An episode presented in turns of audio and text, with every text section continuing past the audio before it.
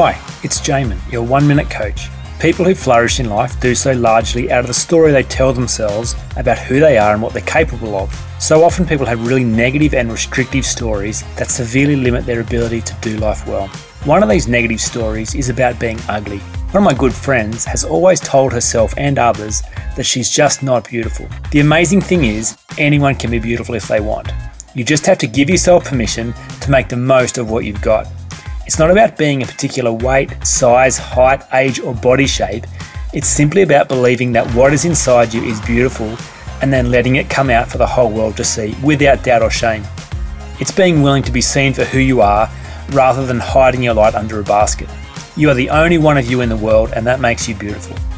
All you need to do is believe it, and the world will see it too. For more information, go to oneminutecoach.com.au.